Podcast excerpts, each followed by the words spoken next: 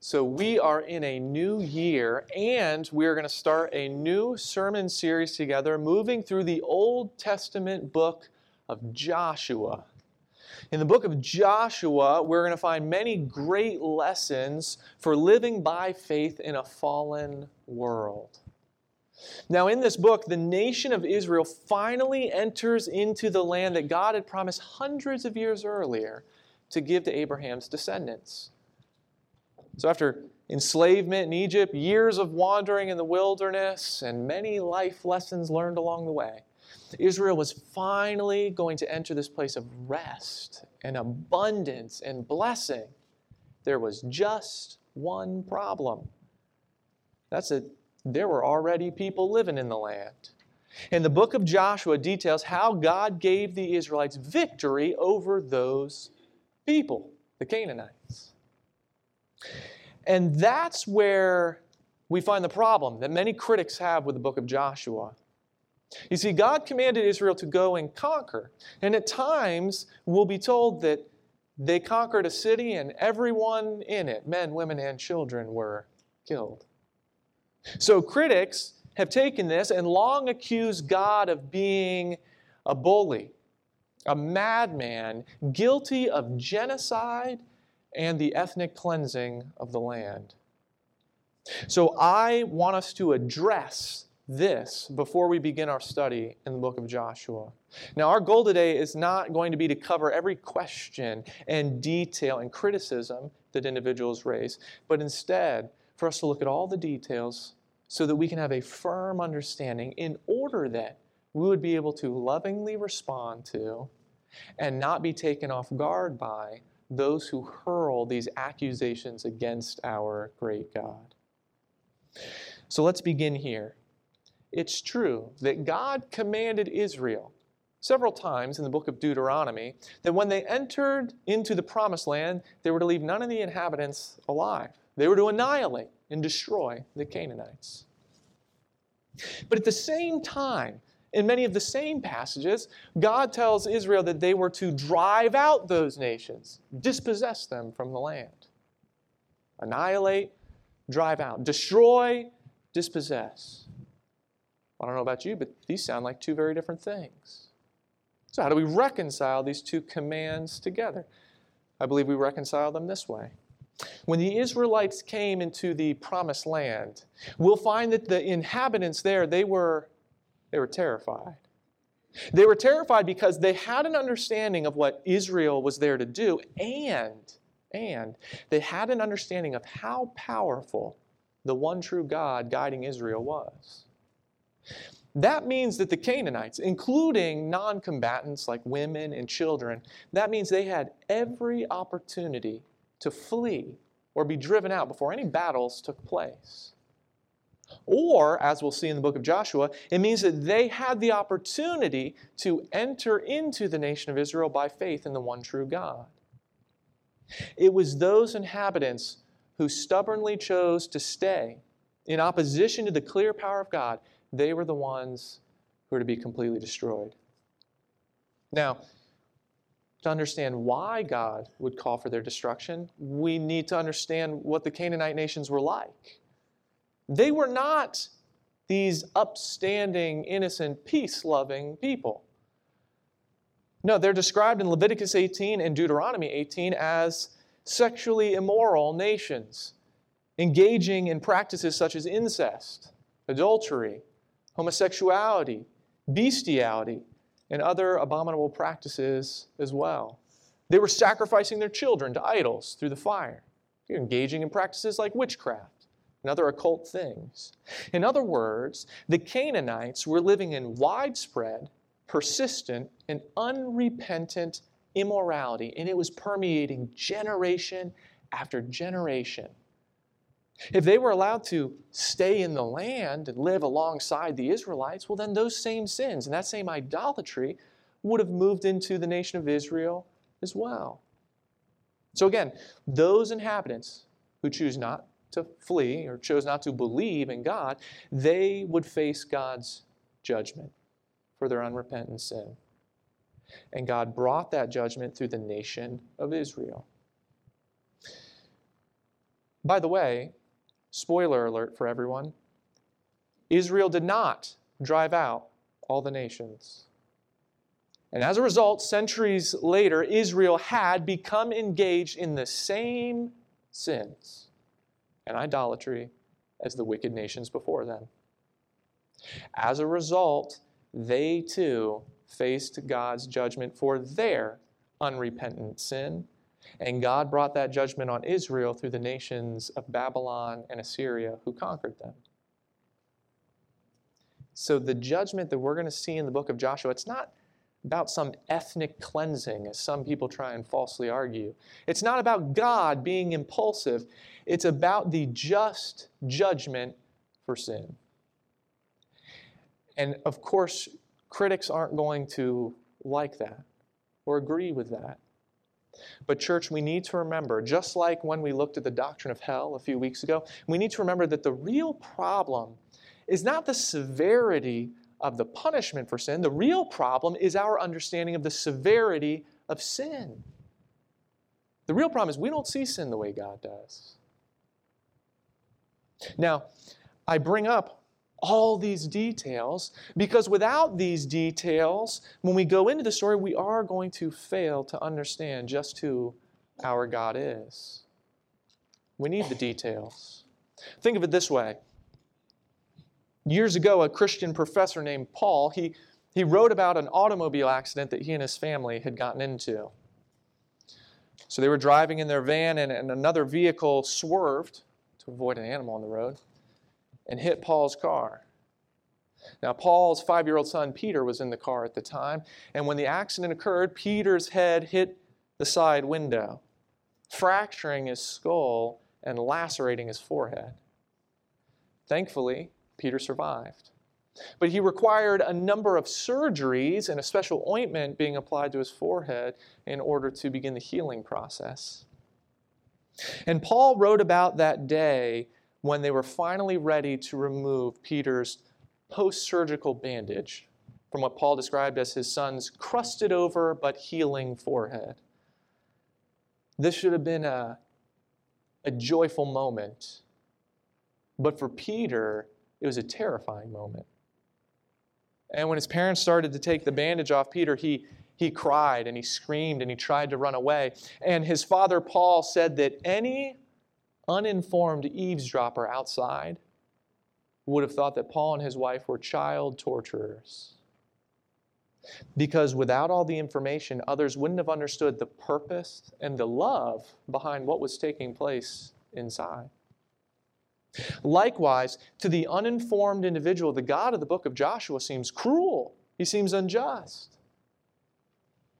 But I believe the details of Scripture will prove otherwise.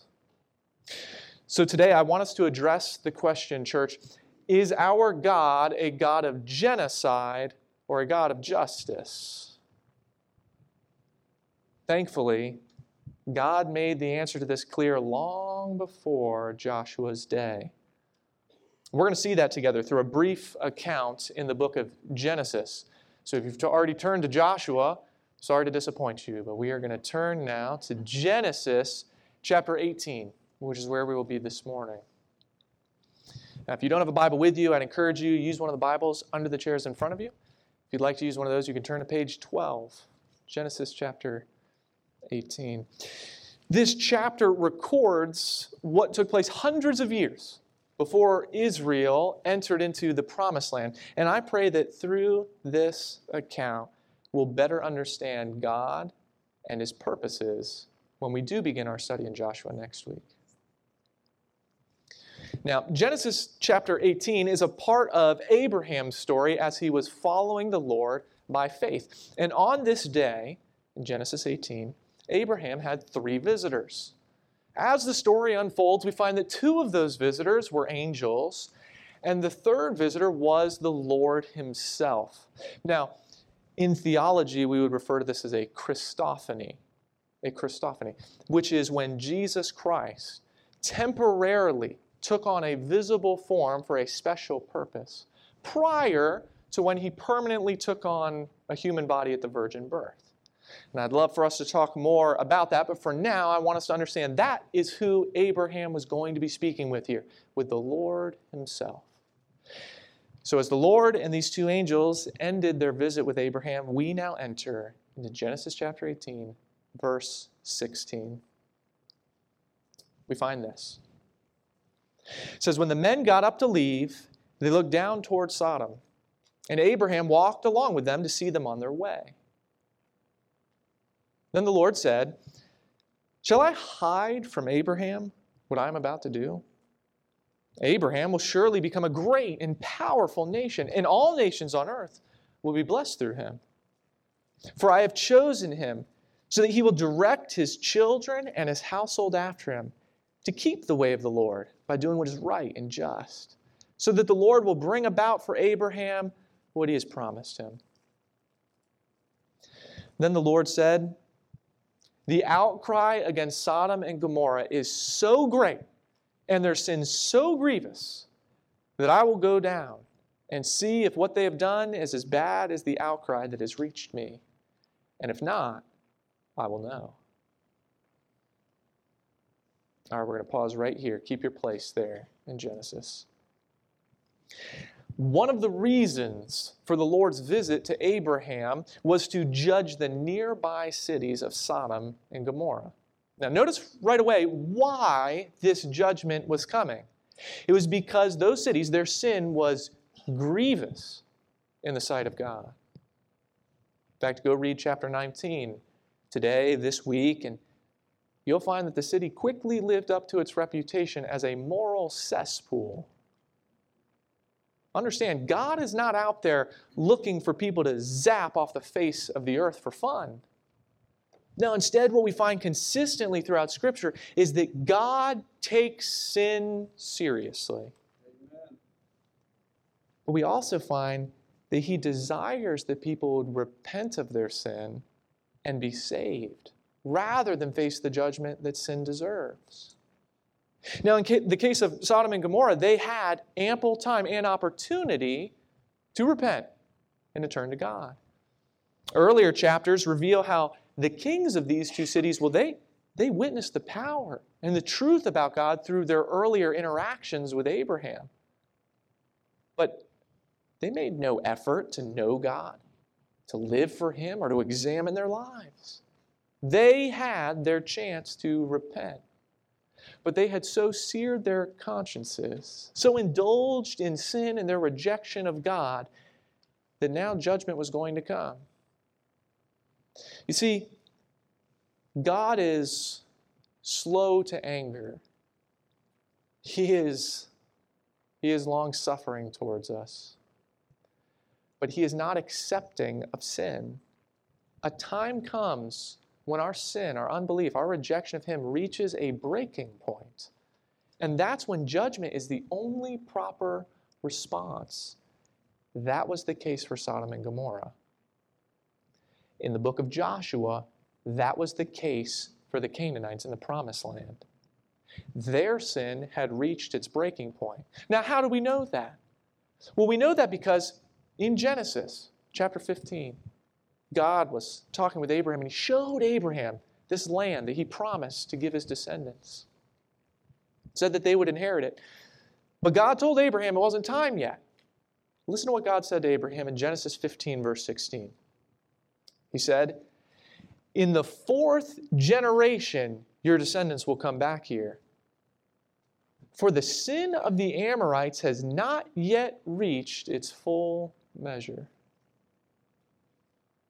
In other words, the people living in the promised land had hundreds of years to recognize their sin and turn to the one true God.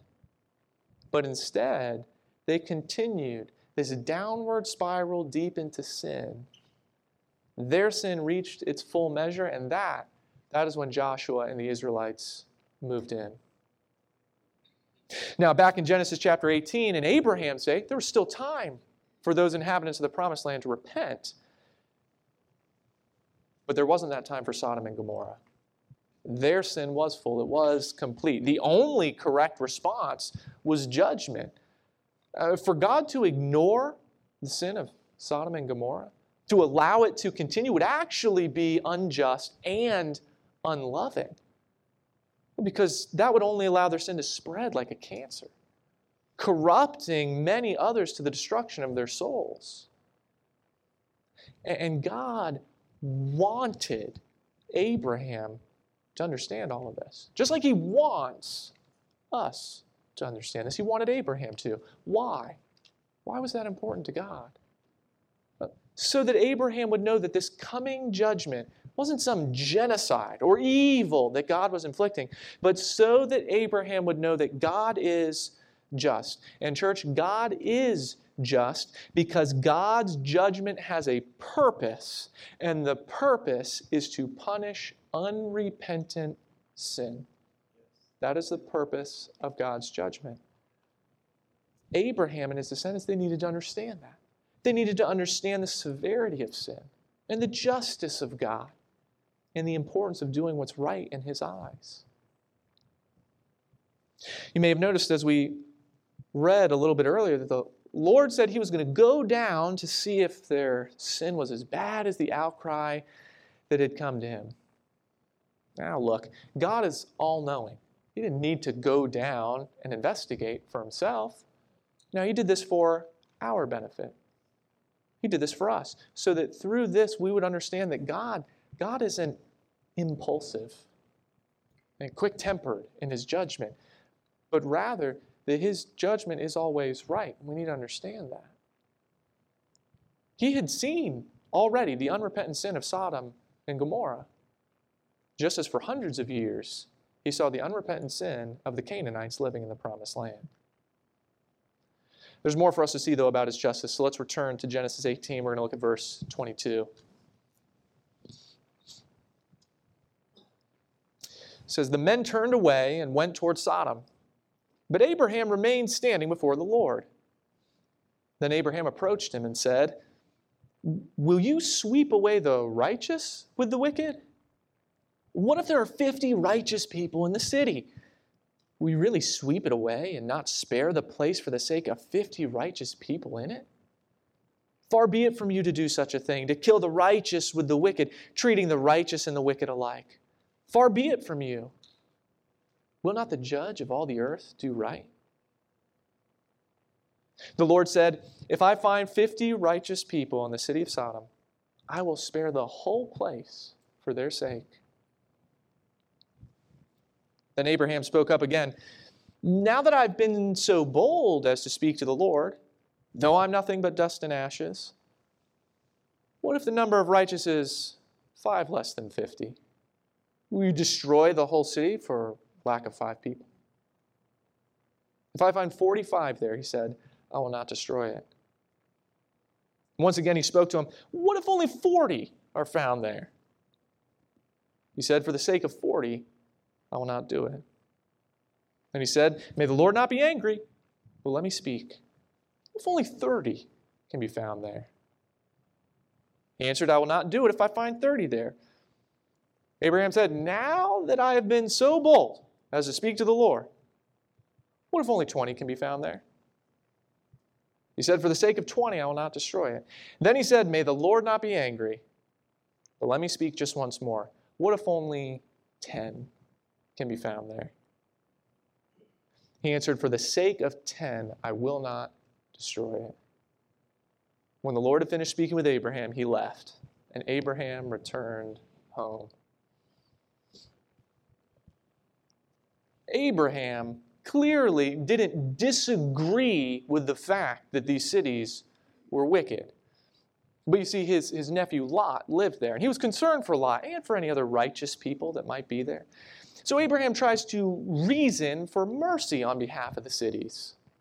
He starts with 50. What if you find 50 righteous people there? Let them off the hook. And then he then he says, well, okay, well, what about 45, 40, 30, 20? And finally, Abraham says 10. Again, clearly, Abraham, he realized the prospect of finding any righteous people there is, is pretty low. He knew that it was a wicked place. But God graciously granted these requests. God said that He would spare all those sinners deserving of wrath and judgment, which would give them more time to repent and turn to Him. So let's understand what this is showing us. This shows that God doesn't desire to punish evildoers, but rather, as the Bible tells us in Ezekiel 33, but rather that we would turn from our wicked ways and live. So, church, understand, we can know that God is just because God's judgment is always preceded by time to turn to Him. It is always preceded by time to turn to Him. His judgment makes Him just. The time He gives people to seek Him for repentance, that makes Him loving. And our God is both just and loving. As one preacher wrote years ago, we may force the Lord to punish us, we will never have to force Him to love us. God loves us. He wants to show us mercy, and He gives this world so much time and so many opportunities to turn to Him. 2 Peter 3 9 tells us this. It says, The Lord is not slow in keeping His promise, as some understand slowness. Instead, He is patient with you not wanting anyone to perish, but everyone to come to repentance. When God's judgment comes, it's because we've chosen sin over Him. The people of Sodom and Gomorrah, they didn't seek Him out, they didn't repent, and there weren't even 10 righteous people there. Go read chapter 19, you'll see. You'll see that. God's judgment came because the city was filled with immorality from the greatest to the least of them. Rest assured, the same thing was true when Joshua and the Israelites came to the promised land. The land was filled with immorality that only grew with time. The wicked nations living in the promised land, they, they had heard of the mighty things that God had done. They were filled with fear, and they still, they still had this opportunity to flee or to fall on their knees and follow the one true God. But by and large, they rejected the Lord. And all that was going to be left was judgment, just like with Sodom and Gomorrah. The beginning of Genesis chapter 19 makes it clear that God's judgments are never mistaken. God said that these were wicked cities, and in less than a day's time, the sin of the city was on full and public display. Even Lot hesitated to leave, but God mercifully brought Lot and his family out. And we find this in Genesis 19, verse 24. It says, Then the Lord rained on Sodom and Gomorrah brimstone and fire from the Lord out of heaven. And he overthrew those cities and all the valley, and all the inhabitants of the cities, and what grew on the ground. But his wife, that's Lot's wife, from behind him, looked back and she became a pillar of salt.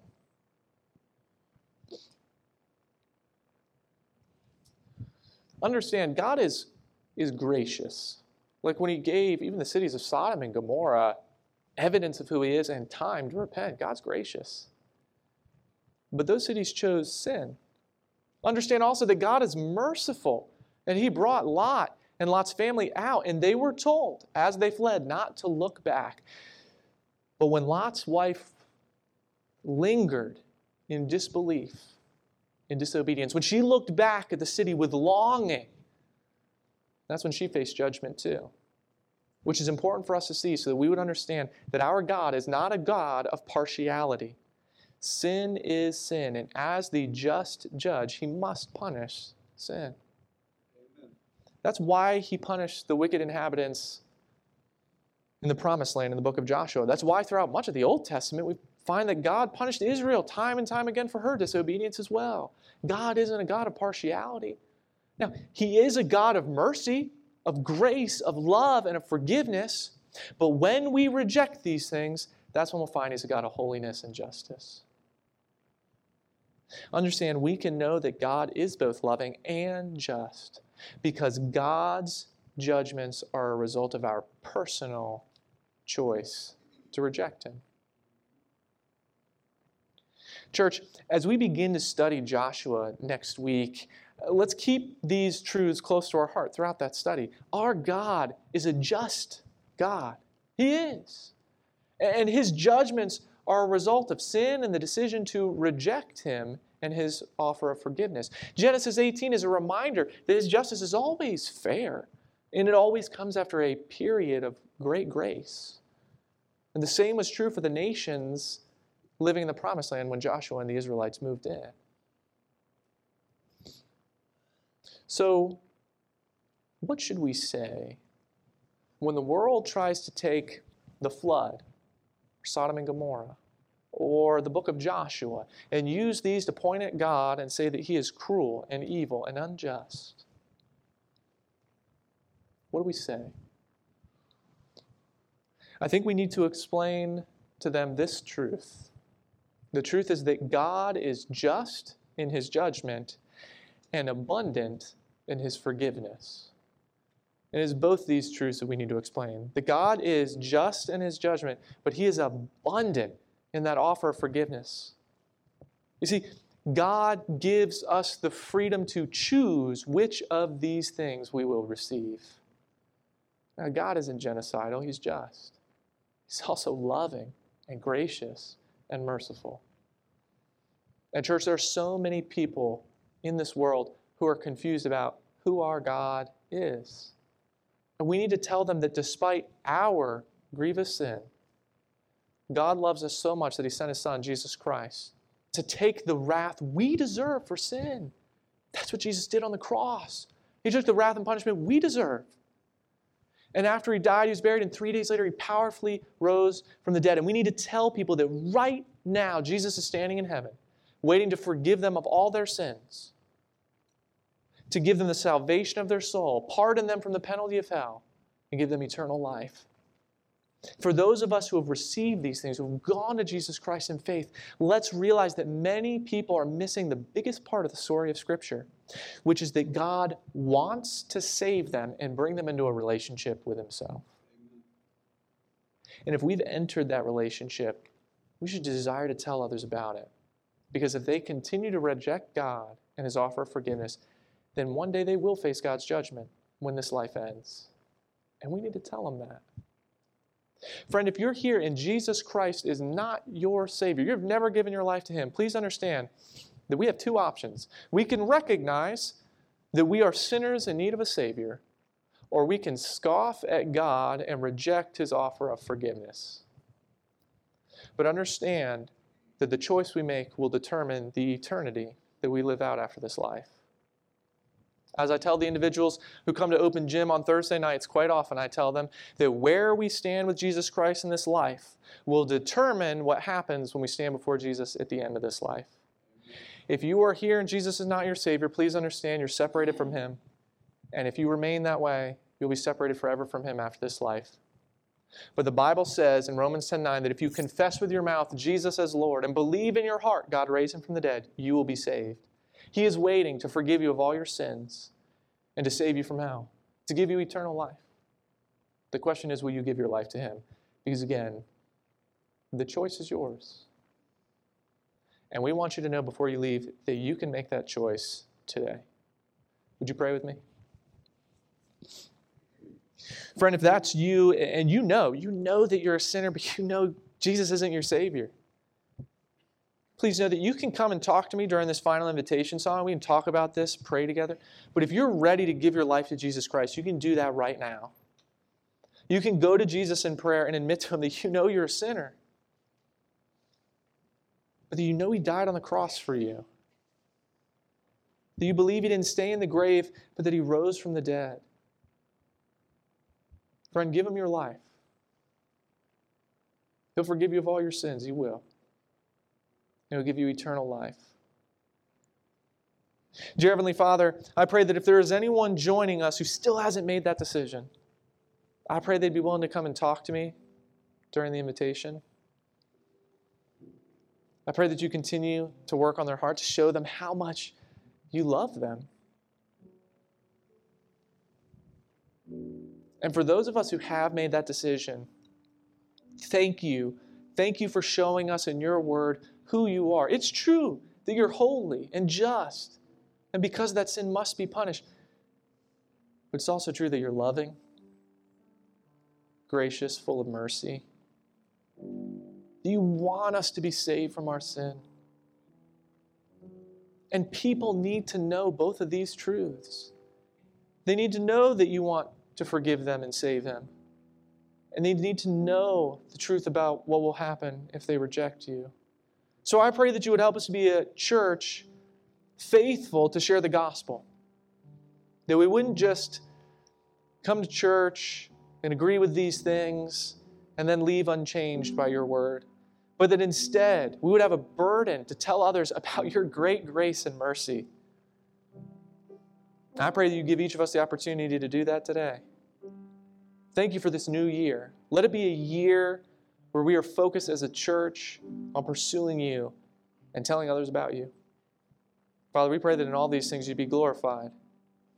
And Father, we love you, but you proved when you sent your Son that you love us more. We thank you for that. In Jesus' name, amen.